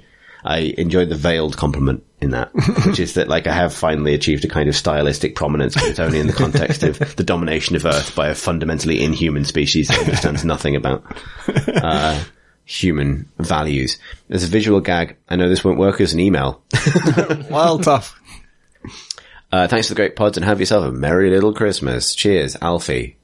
Uh, yes, no, I don't think I'd ever seen a, a Tom Francis doppelganger or a John Roberts doppelganger, for that matter. I get quite a few people telling me they, uh, like, sending me a link to like, oh, I thought this was you. And then it's just nothing. Like, mean, Oh, it's just like, like a, a crab or like a, yeah, often an IKEA cabinet or something. like, when you say nothing like you just mean it's just a human person. Yeah. Just maybe like the skull shape is the same, but like all of the flesh on the skull is different, which is an important part of a human face. That's all we're talking about really. It's just, you know, sometimes that flesh on the skull looks the same. Out of our depth at this one as well, apparently. Uh, next in the order is Sean, who writes, Hello, my significant other had an idea for a game in which you play as a dog searching crime scenes, but the crime scenes have been eaten by a mysterious animal that has pooped it out. Your job is to therefore rummage around in the droppings and recover what evidence you can. For whatever reason, I had a strange deja vu-esque feeling. I'd heard this idea before or something like it discussed on the pod. Am I an insane person or did such a game or anything vaguely related to this premise ever get discussed? I'm losing confidence as I write, but I was so sure for a brief second that I had to ask.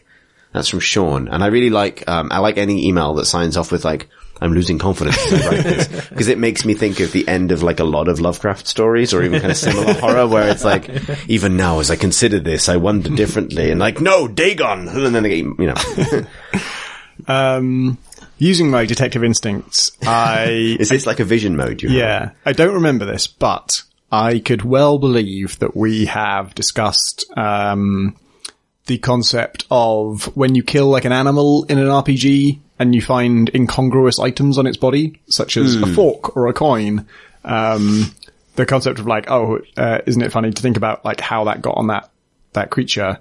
Uh, was the basis of an all over I did at PC Gamer once, where it was just called CSI Azeroth, and it was about like after you kill a boar, if it's got a silver fork on it, you've got to figure out where that silver fork came from and reverse engineer the circumstances of its death. Mm. And so if we talked about that, that might be a triggering thing. You don't go through their feces, but you go through their still warm body. so it's equally disgusting. I like the idea of the detective that has to murder everyone they think might be a suspect so they can go through their things.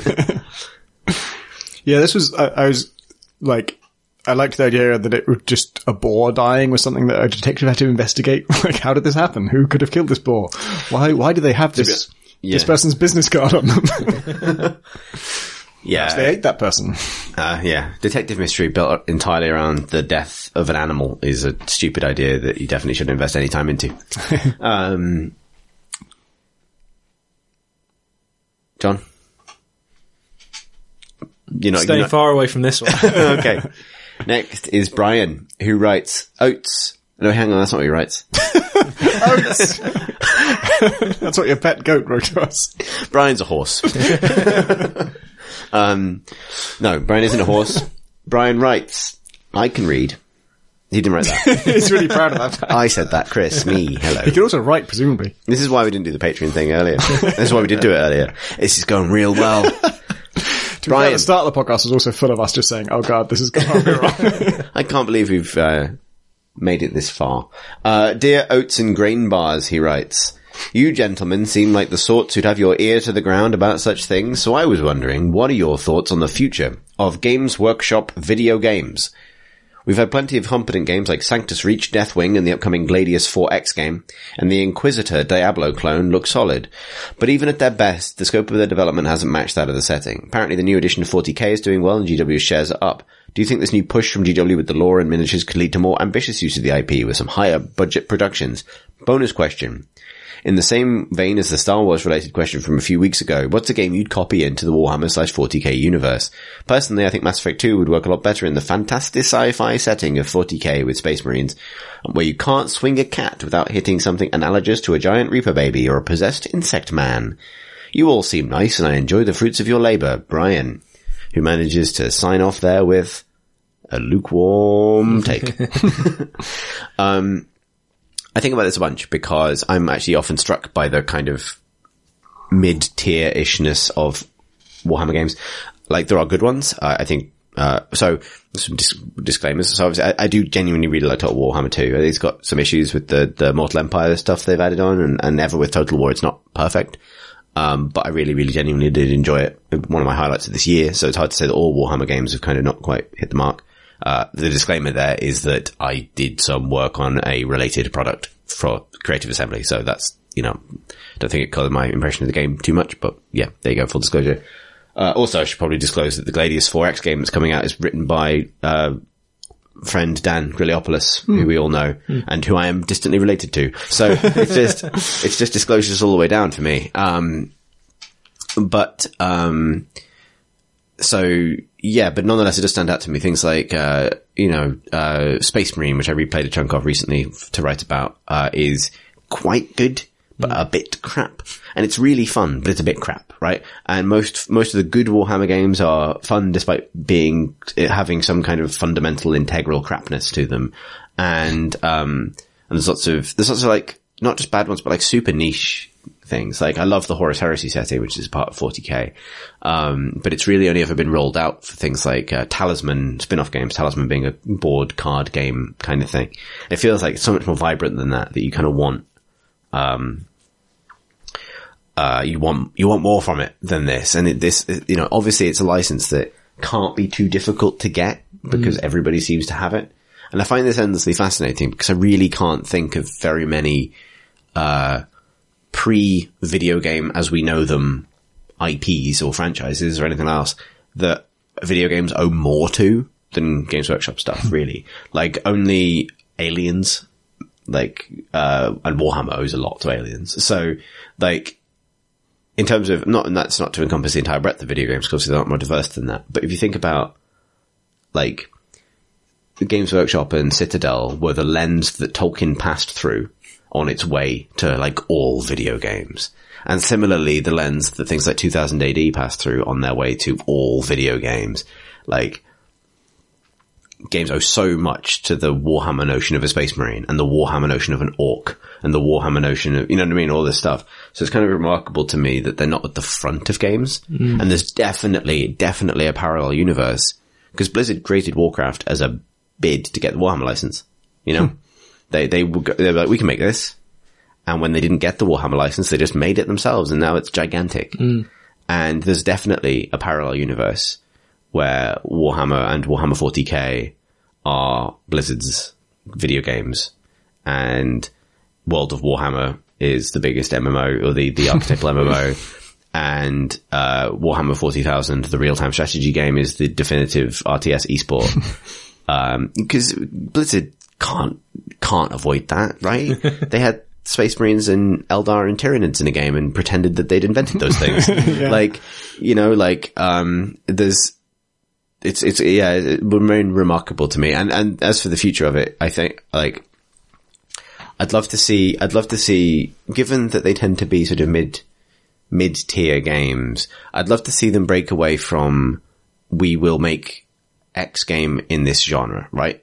Like, yeah, um, we'll make a, we'll, we'll apply this as a skin to something. That's else. kind of why I had trouble answering the question, which is sort of which, you know, what game would you make with the Warhammer license? And like, in order to be able to tell you that, I need to point to an existing game and say just like that, but with Warhammer. And I don't really want that. yeah, like, so I, cause, I mean, I, cause I do think it can work. So I think total, like I've said in the podcast before, how, the ways in which I think Total War benefited from Warhammer, not just the other way around. Like I think I think Total War, I think Warhammer gave Total War designers freedom to do things they couldn't do in an interesting way. Um, so I do think there are sort of genre and game series matchups that work. I do think a you know a Mass Effect style RPG where you play as um, like an Inquisitor or an agent of the Inquisition, something like that would work potentially really well. Mm. Although you're kind of like, I can definitely see that going the way of Technomancer because it is you're entering what John described earlier. It's like the Technomancer danger zone. Well, that was going to be my answer. I'd I'd love to play Seven if it was set in the Warhammer in a 40k universe because those guys fucking nailed future technology wizards. You can't really yeah. get much better. Warhammer, you mean? Warhammer, yeah. yeah. yeah well, yeah, it feels like it's, suspended between two poles where you have the kind of the full body horror end with Warhammer and you have the full, this is probably fine end with Star Wars. uh, like, I would, I would say XCOM for this. Like, I think there are so many different, um, in fact, because there are games in these settings, but, uh, Warhammer has a lot of really great, in, bo- in all of its iterations, loads of really great, um, sort of, uh, formats for interesting small team combat. You could do XCOM with, uh, sort of Space Hulk. Yeah, You could, really cool. you could do XCOM with Space Hulk. You could do XCOM with Necromunda. You could do XCOM with Mordheim. You could do XCOM with sort of Deathwatch Space Marines hunting Genestealer cults. Like, you could do, X- you know, like XCOM feels like one of those formats that also Warhammer loves to bits, like, because, you know, uh, you could do XCOM with the Shadow War stuff that's come out recently. You could do a kind of like vehicle XCOM with the old kind of Gorkamorka orc kind of battle car construction stuff.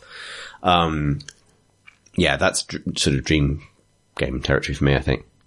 I would quite like. Um, I feel like maybe this was done at some point, but um, uh, space combat game with the giant fleets of Warhammer 40k. I can't remember what the, the actual Battlefleet Gothic. Yeah. There is a Battlefleet Gothic game. Yeah, I remember there being uh, seeing some footage of one of those a while back, uh, but I don't remember if it actually, ever came out or it was actually. I would really like a space 4X. I know that Gladius, the thing they're making is a, like a terrestrial 4X, which feels like, I mean, um, I'm, you know, willing for it to be good and hopefully it will be good, but it feels like a strange fit for me because settling down and creating cities and, well, city construction and resources. Actually, this is really interesting, potentially. I think, um, 40k is a surprisingly great fit for a, uh space 4X strategy game because one layer that 40k fiction has is this, this kind of like, um, pointedly dystopian abstraction of industrial processes across the, a kind of vast galactic scale. Because most 4X games, you talk about Alpha Centauri or something like that,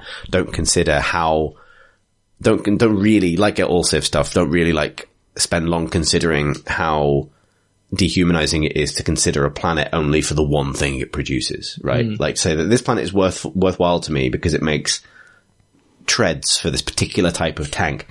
Four billion people live there, but it's useful because it produces this much of this.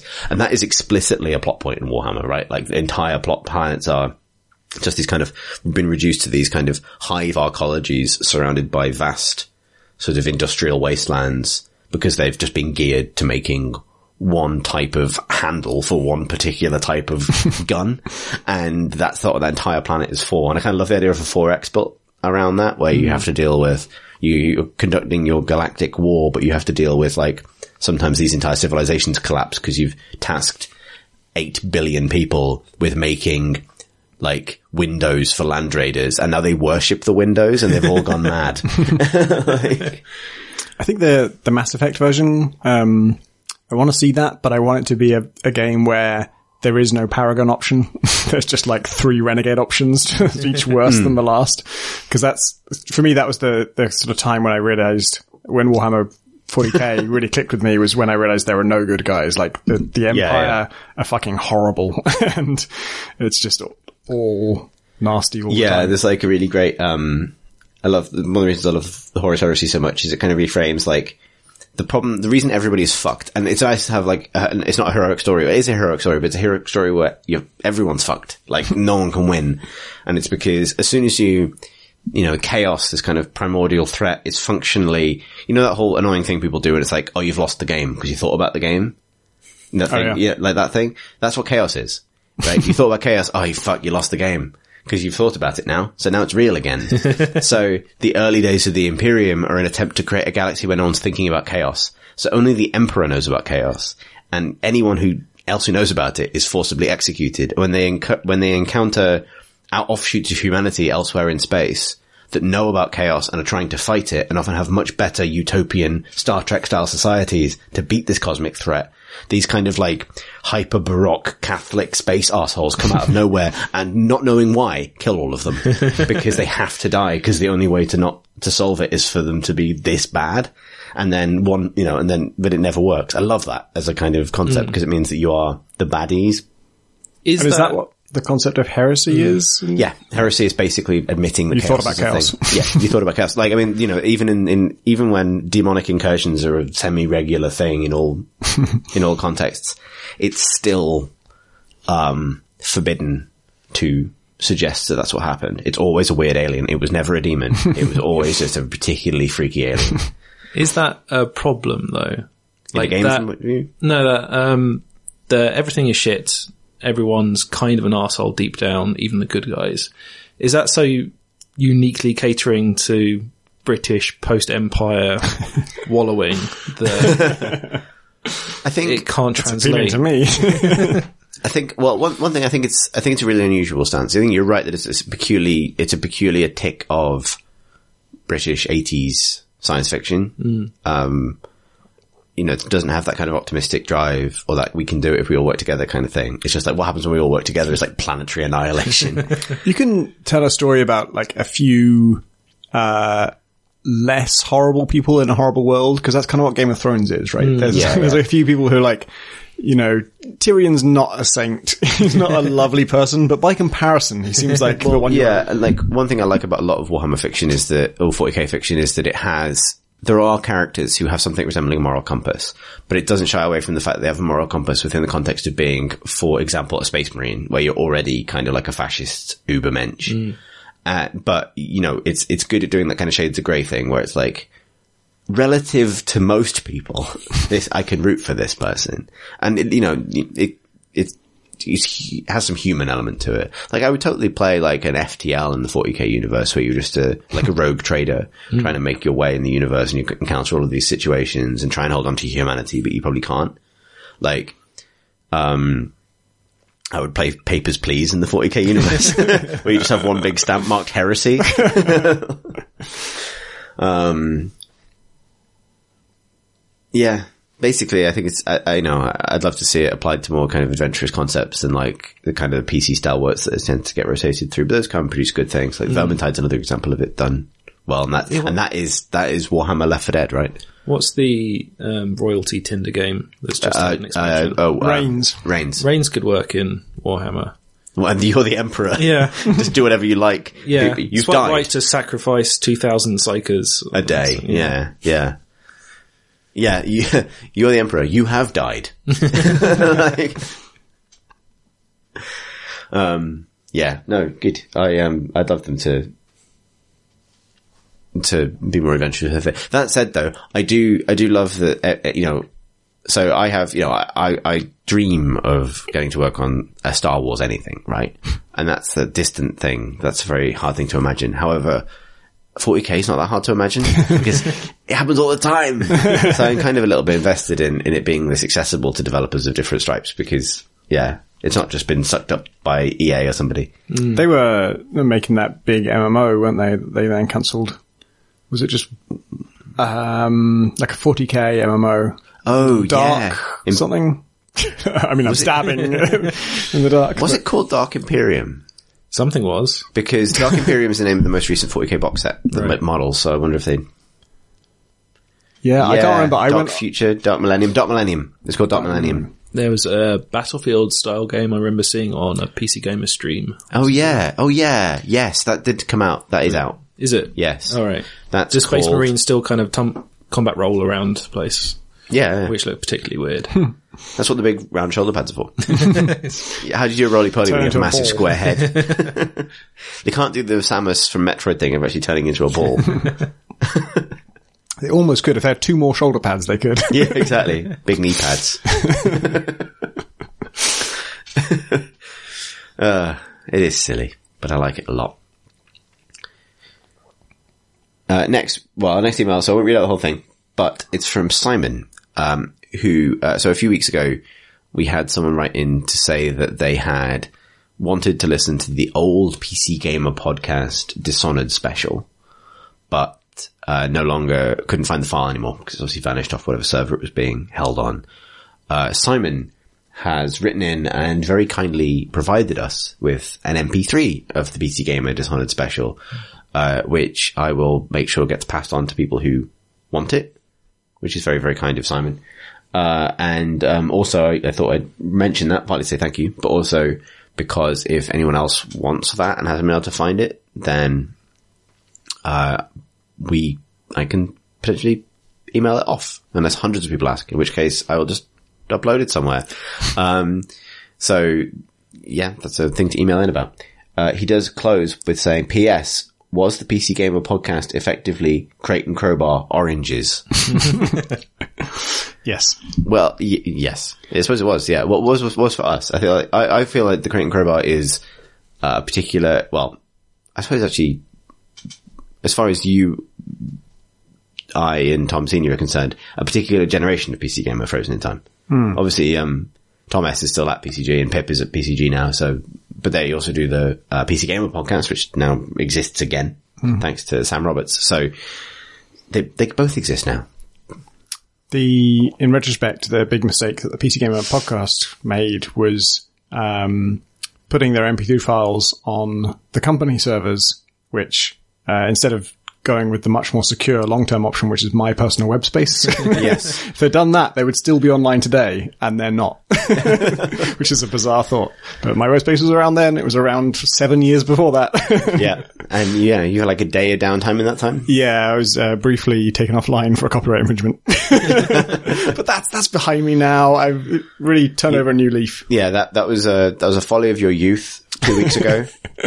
It was yeah, it was a folly of my youth. uh, Like it was actually because of my website had been online so long. It was something I uplo- uploaded literally like nine years ago or something, and completely forgotten was there. and no one was paying attention to this stuff in 2006. We were running wild. We were just uploading whatever the fuck we wanted. FTP was just being passed around in clubs. We were, I like to think in 2006 they made a list of all the illegal MP3s online, and they just now got to mine.